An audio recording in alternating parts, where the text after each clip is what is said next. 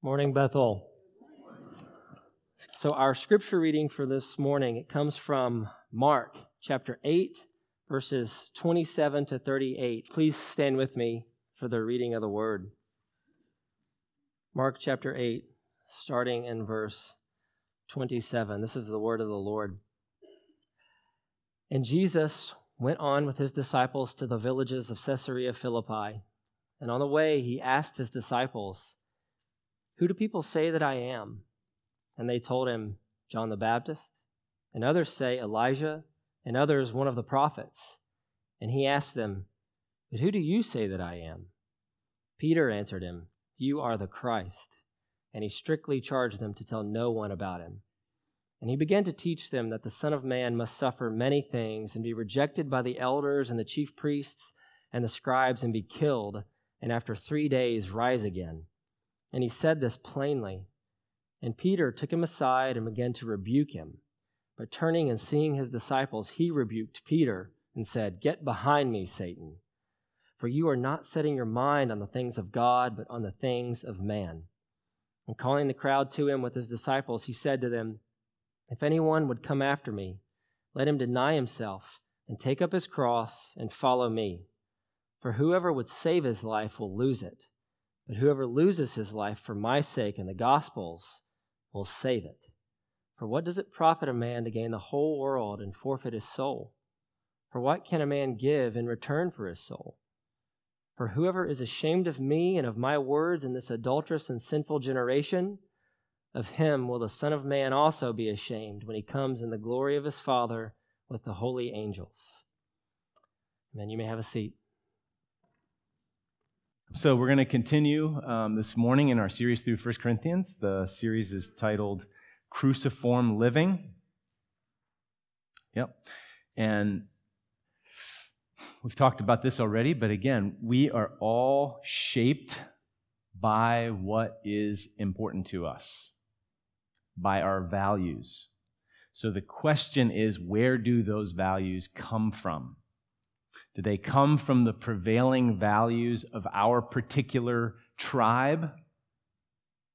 Or do they come from God through His Word? I know, obviously, it's oftentimes a, a, mix, and that's why we need to keep bathing our minds in God's Word so that we see where our values are actually more shaped by the world than by the Word, so that we're not conformed to this world, but transformed by the renewing of our minds. So we need God's word to do that. And at the heart of his word is his son. And at the heart of the work, the life of his son, the work of his son is the cross.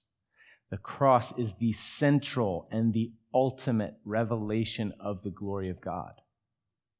If you want to know what God is like, who he is, you look at Christ and you look at the cross of Christ the ultimate revelation of the character of God is found there. His justice and love and mercy and humility and on and on and on is most beautifully, fully revealed through Christ.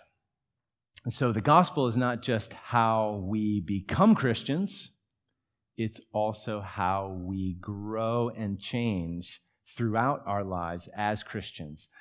In the in 2 Corinthians chapter 3 verse 18, Paul writes, "And we all with unveiled face beholding the glory of the Lord, Lord Jesus, are being transformed into the same image, into the image of Jesus, from one degree of glory to the next, like baby steps of growth, becoming more like Jesus." So we need to behold his glory through the gospel, enabled by the Spirit, so that we can become more like Jesus. So, um, we've got to center our lives on the cross, have our lives be shaped by the cross, cruciform living. Okay, but the cross is not only countercultural out there, it's also counterintuitive sometimes to us. What are the values of the cross? Well, you must lose your life, like Tyler read a few minutes ago, if you're going to save it. You must die to live. The last shall be first. When I'm weak, then I'm strong. Mark read that um, from 2 Corinthians 12. We become rich by impoverishing ourselves. Do not return evil for evil, but overcome evil with good. These are some of the values of the cross. And that stuff is pretty counterintuitive. It's certainly countercultural. I mean, those aren't the values that characterize the world around us, right? They're probably not the values driving the company you work for. The advertising that you're bombarded by every day is not, you know, driven by those values, right?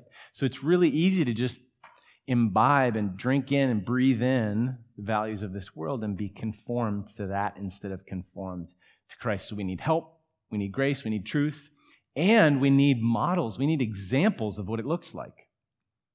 So, who are you following? Do the people that you most highly esteem, do they embody the gospel of a crucified Messiah values? Or do they tend to be impressive and successful by worldly standards, by the standards of the particular tribe that you most identify with, that's most important to you? So, 1 Corinthians 4, which is where we are this morning, in effect asks us this question Who are you following? And underneath it, why? And it has so much to say to both spiritual leaders but also to everyone who's following, and ultimately we're all following, it's just a matter of who. So if we claim to follow Christ, we follow a crucified Lord.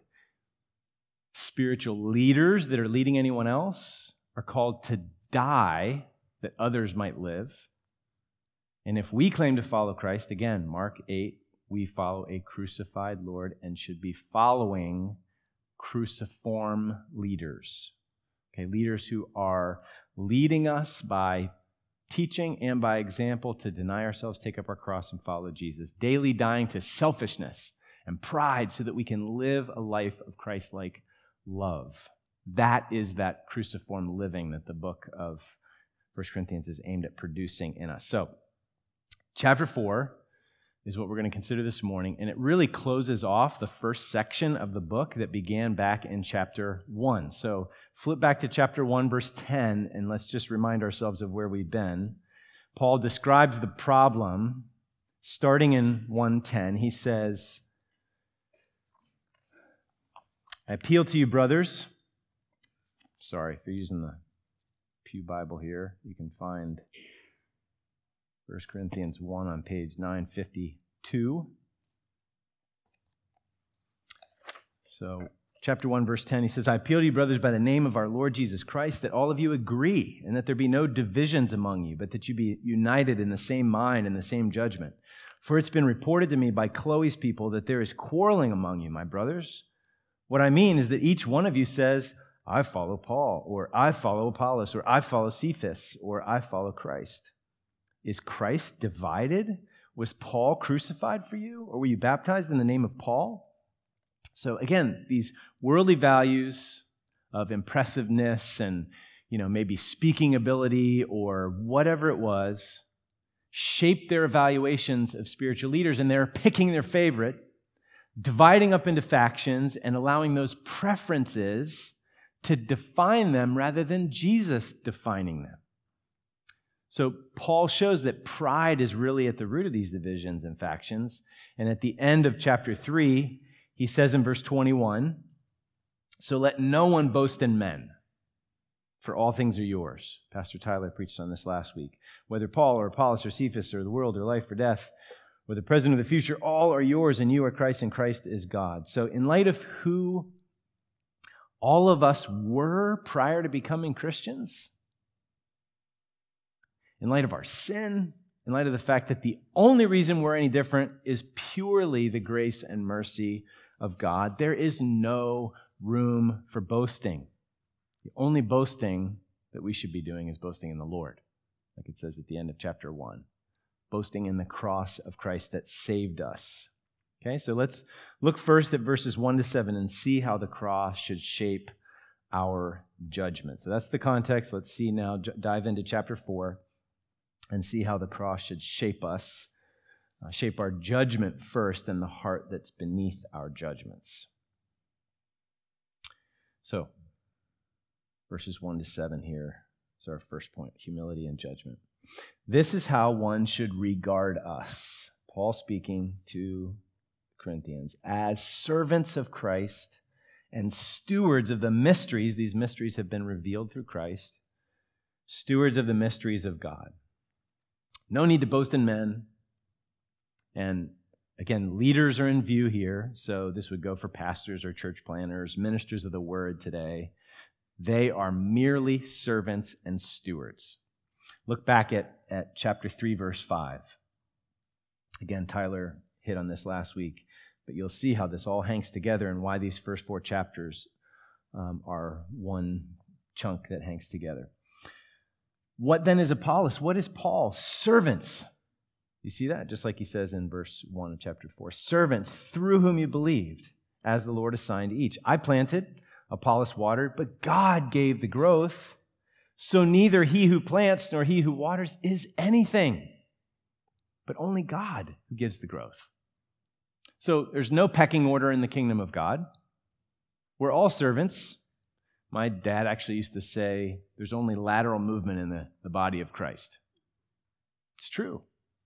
There's no hierarchy, no going up the ladder. If anything, we should go down the ladder, following Jesus, right? Pursue greater humility. And so, ministers of the word are stewards of the word, of the gospel that's been entrusted to them. So, how crazy would it be if your mail carrier started like sifting through your mail and maybe sifting out some of the bad mail that you might not want to receive so that you would like him more. Like that would be crazy, right? Like just deliver the mail, like do your job. It's the same thing with people who minister the word. We're just servants, we're just stewards. So the main responsibility of stewards and servants is to be trustworthy trustworthy with what you're entrusted. Look at verse 2. Moreover, it's required of stewards that they be found trustworthy. So remember, in their pride, these Corinthians not only took pride in their spiritual leader of choice, but they also judged and criticized, kind of downgraded other leaders. And Paul was actually among those being criticized. So look at verse 3. But with me, it's a very small thing that I should be judged by you or any human court. In fact, I do not even judge myself. I'm not aware of anything against myself, but I am not thereby acquitted. It is the Lord who judges me. So, what does that mean? Well, it doesn't mean that Paul or any other church, early church leader was above the law. Like, can't judge me, I'm an apostle. That's not the case. You remember when Paul confronted Peter in Galatians 2 because he was acting hypocritically? The point is that Christian leaders are not out to win popularity contests. So the goal of preaching is not entertainment. Christian leaders are not chameleons seeking to please everyone. So if you're going to shepherd and lead people, you have to bring the mail no matter what it says. That's what Paul's saying. So these judgments that you're making based on preference is just missing the point. We just need to be faithful. So, in responding this way and critiquing the Corinthians in this way, it doesn't mean that Paul is this like cranky prophet contrarian, okay, that just loves rubbing people the wrong way. No. Elsewhere in the New Testament, Paul is a sweetheart. He is a worker for their joy, the joy of those he shepherds. He actually avoids all unnecessary offense. He tries to please everyone in everything he does. That's actually a quote from 1 Corinthians 10. but he also knows that what fickle human beings think of him is not that big of a deal. And he even knows that he can be deceived. Do you see that in verse 4? He says, I don't, at the end of verse 3, I don't even judge myself. I'm not aware of anything against myself. Like, I think I'm being honest with the Lord and keeping short accounts and, you know, repenting of my sin and not being a hypocrite here. But ultimately, the Lord judges me. Only God's opinion ultimately matters. Only God's judgment ultimately matters. He only cares what God thinks of him. I think we could stand to have that perspective, those values shape us a little bit more. Do you think? Like how desperately we need this perspective. And so Christian leaders must live and lead out this way. And Christians must follow this path of our crucified Savior who he despised the shame to please his Father and to rescue and bless many, even though so many times he was misunderstood. He just kept plugging. So, verse 5 Therefore, do not pronounce judgment before the time, before the Lord comes, who will bring to light the things now hidden in darkness and will disclose the purposes of the heart. Then each one will receive his commendation from God. So, I mean, just imagine that these Corinthians are writing the Apostle Paul, or at least they're tempted to, some of them are, writing the Apostle Paul off based on superficial, preferential values. Like, what a mistake, what a loss, right? Be so foolish and ignorant. It's not their place to be the judge. So Paul is seeking to correct this, not in some, you know, um, petty, self defensive sort of way. It's for their good because he doesn't want them to drift from Jesus, the one that he's following. So again, he orients them to the commendation that really matters. Paul is a God centered leader and he wants to shape God centered followers. The court of human opinion is not a big deal to Paul. So if the worldview, the values of the Bible are shaping us, then God is big and people are small. We, again, if the gospel is shaping us, we know that we were justly under the condemnation of God. We deserved his judgment, and we had no appeal in that courtroom. And yet, God so loved this world, us cosmic rebels, that he gave his son. Yes. So, Jesus, this sinless, perfect substitute in our place on the cross, took the just wrath of God for any and all who will repent of their rebellion and trust in him to save them. And when you trust in Jesus, you are justified. Like you're justified forever. You are just and righteous in God's sight by faith. And so, as Christians, if the gospel is shaping us, we live before, or I'm sorry, between, there is therefore now no condemnation for those who are in Christ Jesus. This is my beloved son or daughter. With him, with her, I am well pleased because we're in Christ, right? So we're justified, pardoned. There's no condemnation, but instead there is, we're right with God. That is true of us. We live between that and the final cosmic commendation, the only face that ultimately matters, whose smile ultimately matters. Well done, good and faithful servant. That's where we live, between those two humongous moments. Those are huge.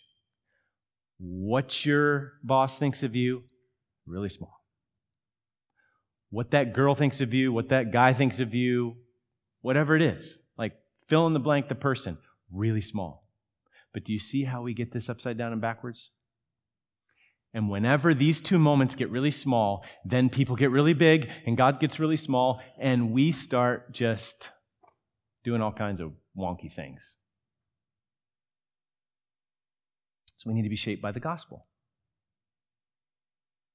The approval ratings of dust balls, like other human beings, is pretty petty and insignificant in comparison to those two moments. So Paul was living by God's approval And he was living for God's commendation. And he wanted the Corinthians to be shaped by those same values and not the values of the world. So, do you walk around insecure? Constantly trying to prove yourself or defend yourself or protect or promote your image, your reputation? Are you so fearful of disapproval and rejection? Are you so craving of acceptance and praise that's willing to compromise your integrity? We lie. All kinds of stuff comes from fear of man and people pleasing. For so many of us, people are big and God is small. We need God and His gospel and what He says about us to be big and huge. And we need people and what they say about us to shrink down to size. So that was Paul's perspective. We need to adopt that. I need to adopt that. We need to be shaped by the gospel. So you see what happens in Paul because this is true? Like if, if you're familiar at all with his life and teachings, he's got this humble confidence on the basis of the cross of Christ. So he knows, despite his fighting against Jesus for a while and like killing Christians and imprisoning them, no condemnation. And he's also not undone by criticism. He's actually still loving the critics because he knows who he is. He's secure. So he doesn't have this need for people's approval ratings to be high.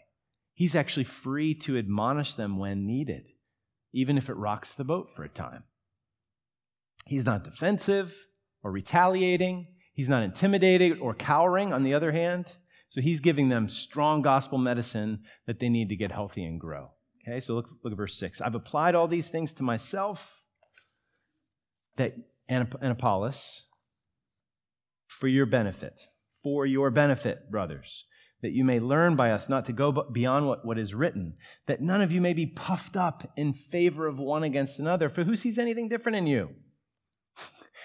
the Corinthians just thought they were really special.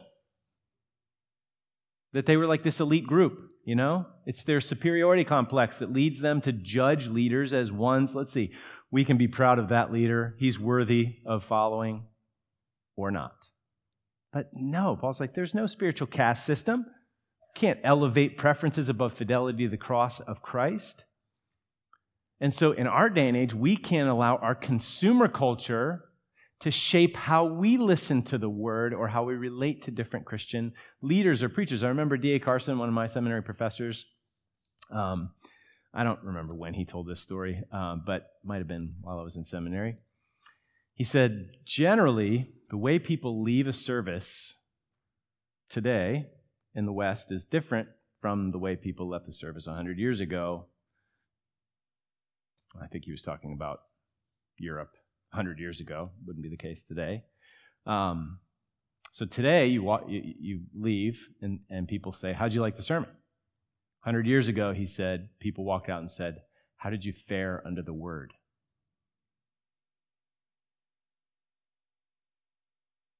So, in the West, especially in America, we have the luxury of critiquing and picking and choosing preachers like coffee or computer brands. Like, we can just become almost like sermon connoisseurs or something, you know? Like, I'm of James MacDonald. I mean, I like James MacDonald. Or, you know, John Piper's too serious and he seems prideful to me. Or I'm of Tim Keller, da da da da da. Or I'm of Francis Chan, and and then you're critical of all the materialistic frozen chosen types. Or I'm of David Platt, I'm really radical. Or I'm of Matt Chandler. I'm not critiquing any of these guys. I'm just saying this is how sometimes we talk. Or I'm of John MacArthur, and I'm critical of all the second class expo- so called expository preachers. Or I'm of Alistair Begg, or whatever. It's like, time out, these guys are all on the same team. What are we doing? So we should make no big deal about the stylistic and even giftedness differences within the bounds of faithful gospel ministry. When we do, it, it betrays our blindness to this luxury, right? Our blindness to our subtle self importance that we assume the role of critic like some restaurant critic. If you're in Afghanistan or Nepal, you don't have the luxury of being a sermon connoisseur. Well, maybe you could, I guess, online. But when the spiritual battle is more obviously raging and your band of brothers is small, it's a little clearer that you can't afford the casualties of friendly fire. So, into that inflated self importance that was present in Corinth, and something like it can be present among us as well, Paul sticks this pointed question. And maybe, if nothing else, like rings in your ears as you leave, I hope this question rings in your ears. Verse 7 What do you have that you did not receive? If then you received it, why do you boast as if you did not receive it? So maybe our issue is not aligning with one leader or criticizing, judging others, though it may be. But the pride underneath, I'm guessing that is our problem. Okay, I know it's my problem. So 4 7 needs to land on us with this pride crushing weight. What do you have that you did not receive? You realize what that is? That is like a gospel smart bomb aimed at our pride and our self righteousness. So just Lord, blow it all up this morning. Just really think about this question What do you have that you did not receive? That, that's an earth shaking question. I mean, do you see how much self righteousness, self importance, Pride is at the heart of so much of what is wrong with us. One of the ways to see that is to see our sense of entitlement in our lives. Okay? And I'm not just talking about, you know, middle class teenagers here or college students whose work ethic is not what it should be, you know, those like videos that everybody laughs at except the millennials, you know, of whatever. Okay, I'm not picking on millennials. I'm saying I'm not just talking about those folks. I'm talking about all of us. I'm talking about me. I'm talking about people in whom the good old fashioned Protestant work ethic is alive and kicking. So, do you know that selfishness and stinginess with your money is prideful entitlement? I've worked hard for this, I earned this. Where did your ability to work hard come from? Where did the good health come from? Where did Deuteronomy 8:17 beware lest you say in your heart my power and the might of my hand have gotten me this wealth. You shall remember the Lord your God for it is he who gives you power to get wealth. That has implications.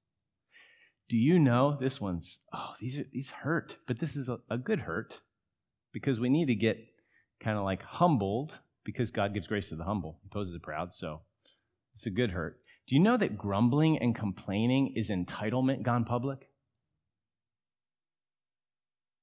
Because the, the subtext is, I deserve better than this, right? How about self pity? Anybody do any wallowing this week?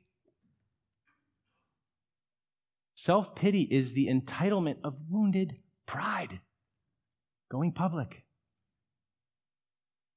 And oh, how our entitlement crops up when we suffer. We are surprised when good Christians suffer. We don't understand why God would allow such faithful people to suffer. Where do you get that idea? Where do we get that idea? We kick against it ourselves, especially, here's the thing we suffer, we kick against it ourselves because we think we've been obedient enough or good enough to deserve a little better treatment from God? You can see how, again, it goes back to these things. If the cross is small and the future commendation is small, that nobody and nothing can take away from you, then the stuff in between can get really big that ought to be smaller.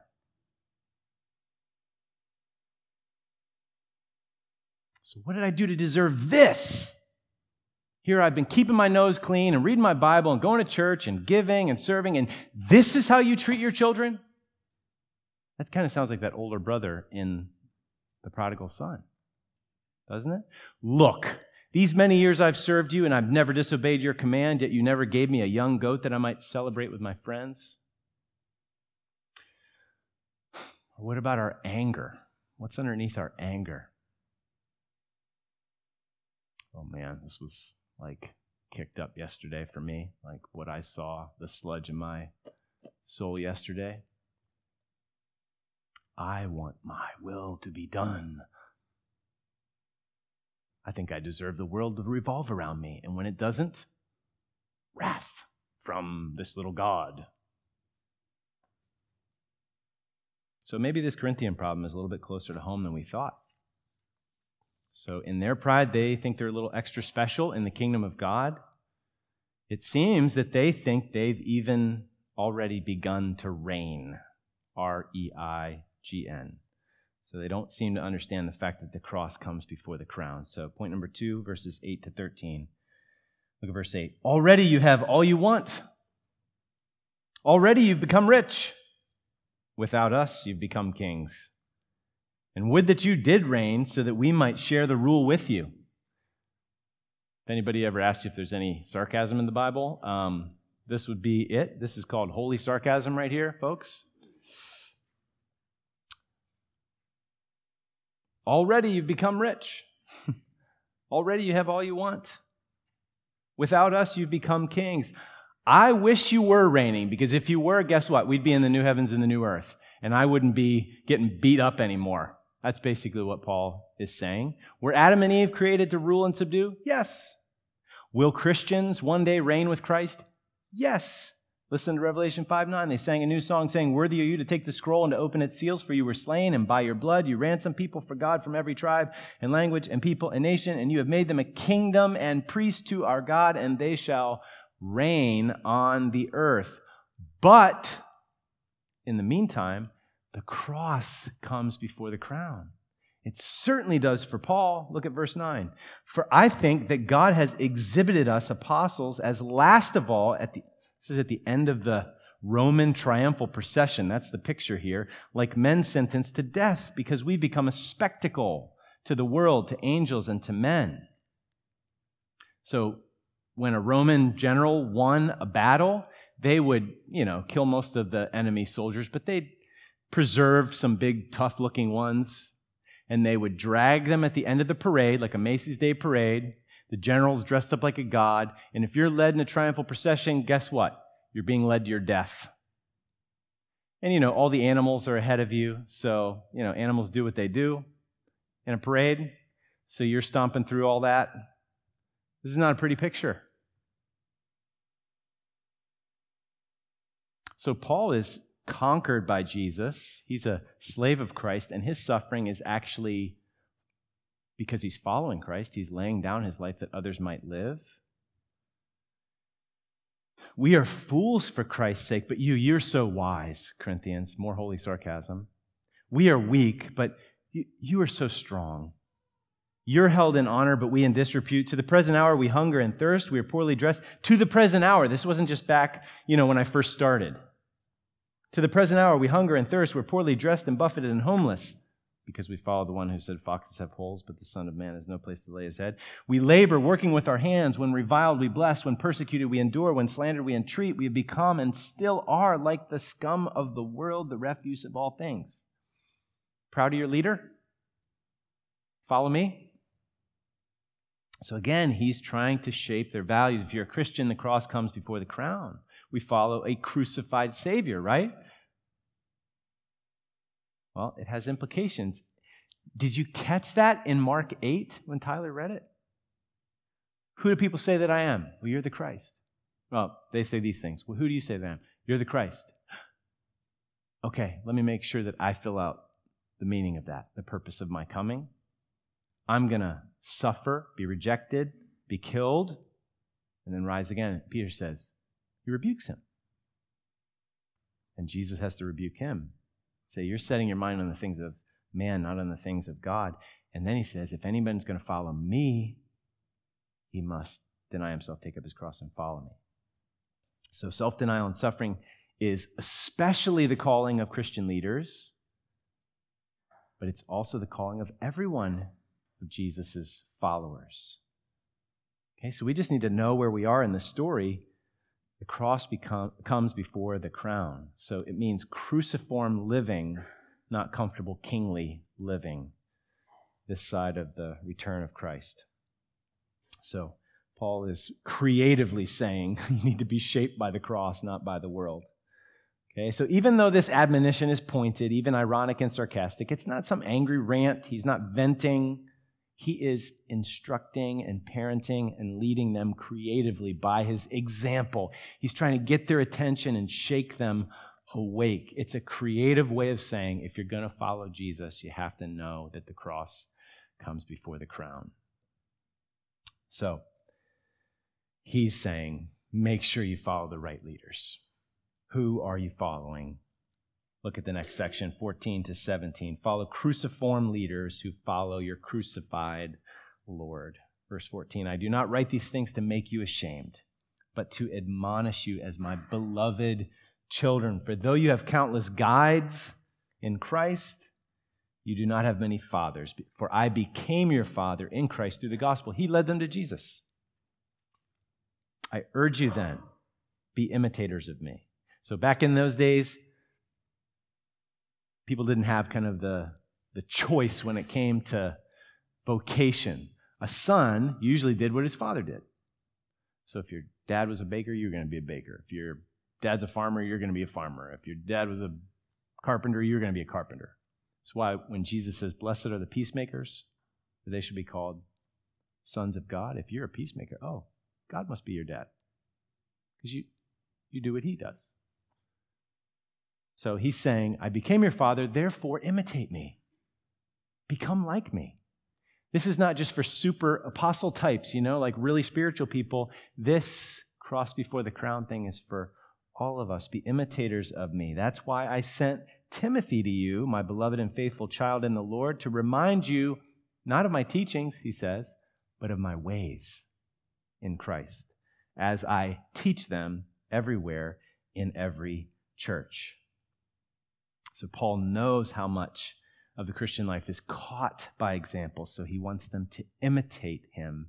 And he sends Timothy not merely to teach them, but to remind them of Paul's ways, his manner of life, this cruciform life. And then finally, the fourth point meekness is not weakness in verses 18 to 21. Some are arrogant, as though I were not coming to you. Guys, these are some that were really stirring up trouble. But I will come to you soon, if the Lord wills, and I will find out not the talk of these arrogant people, but their power, for the kingdom of God does not consist in talk, but in power.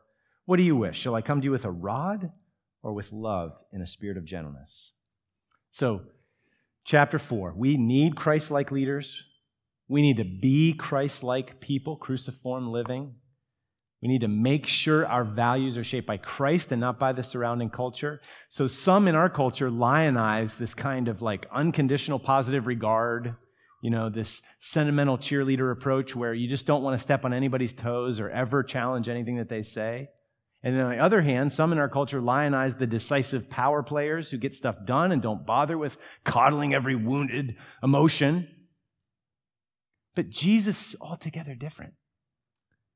He was in nobody's pocket. He was tough as nails. He called people out. He wove a whip of cords. He upended tables. And then he is tender and gentle and humble, not too busy for children. A bruised reed he didn't break, a smoldering wick he didn't snuff out. And Paul was the same way. He wasn't afraid to call sin sin and step on the Corinthians' toes, but he wasn't on some power trip and he preferred to be toward them gentle like a father. So meekness is not weakness, it is mercy and patience restraining judgment because there's a longing for people to change and trust Jesus. So Paul has no interest in flexing his leadership muscles, having people kind of knuckle under, because he followed Jesus, who said, You know those who are considered rulers of the Gentiles, they lord it over them, and their great ones exercise authority over them. But it shall not be so among you. Whoever would be great among you must be your servant, and whoever would be first among you must be slave of all. For even the Son of Man came not to be served, but to serve and to give his life as a ransom for many. So his meekness and gentleness toward them was not weakness, it was mercy and patience and love, like Jesus, like a good father. So, chapter 4, Bethel, let's follow Jesus. Let's pray for our leaders to live cruciform, Christ like lives of love. Let's produce leaders who live cruciform, Christ like lives of love. Leadership is not something to be used for your own comfort, it's a responsibility born to bring comfort to others. So let's follow those cruciform leaders who follow our crucified Savior. Okay, so as we approach the table now, um, as a family, as we gather around the table that Jesus set for us at the cross, let's look in and examine our hearts. Did that gospel smart bomb question go in and blow up did, it, did, did you see your pride and the inflated self importance and self righteousness? That's God's love and kindness to just blow that up, to expose it. So let's repent of that and let's feed humbly on the grace that's ours through Christ and be nourished by that grace and shaped more into the image of Christ by the cross of Christ. Oh Lord, we thank you for your counterintuitive, wonderful, amazing grace.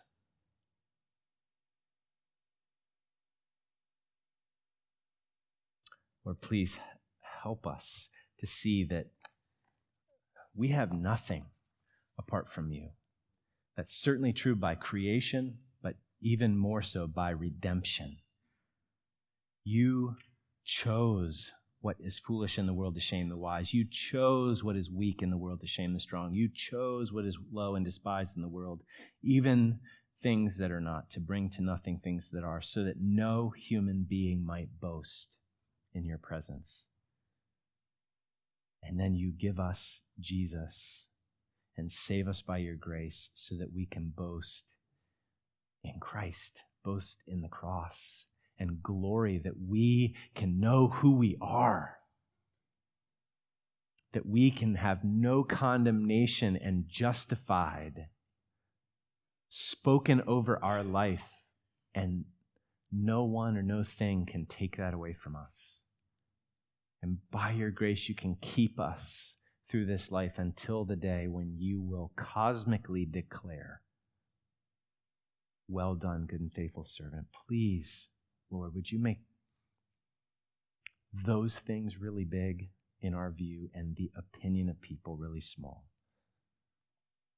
Help us, lead us to repentance where we need to repent.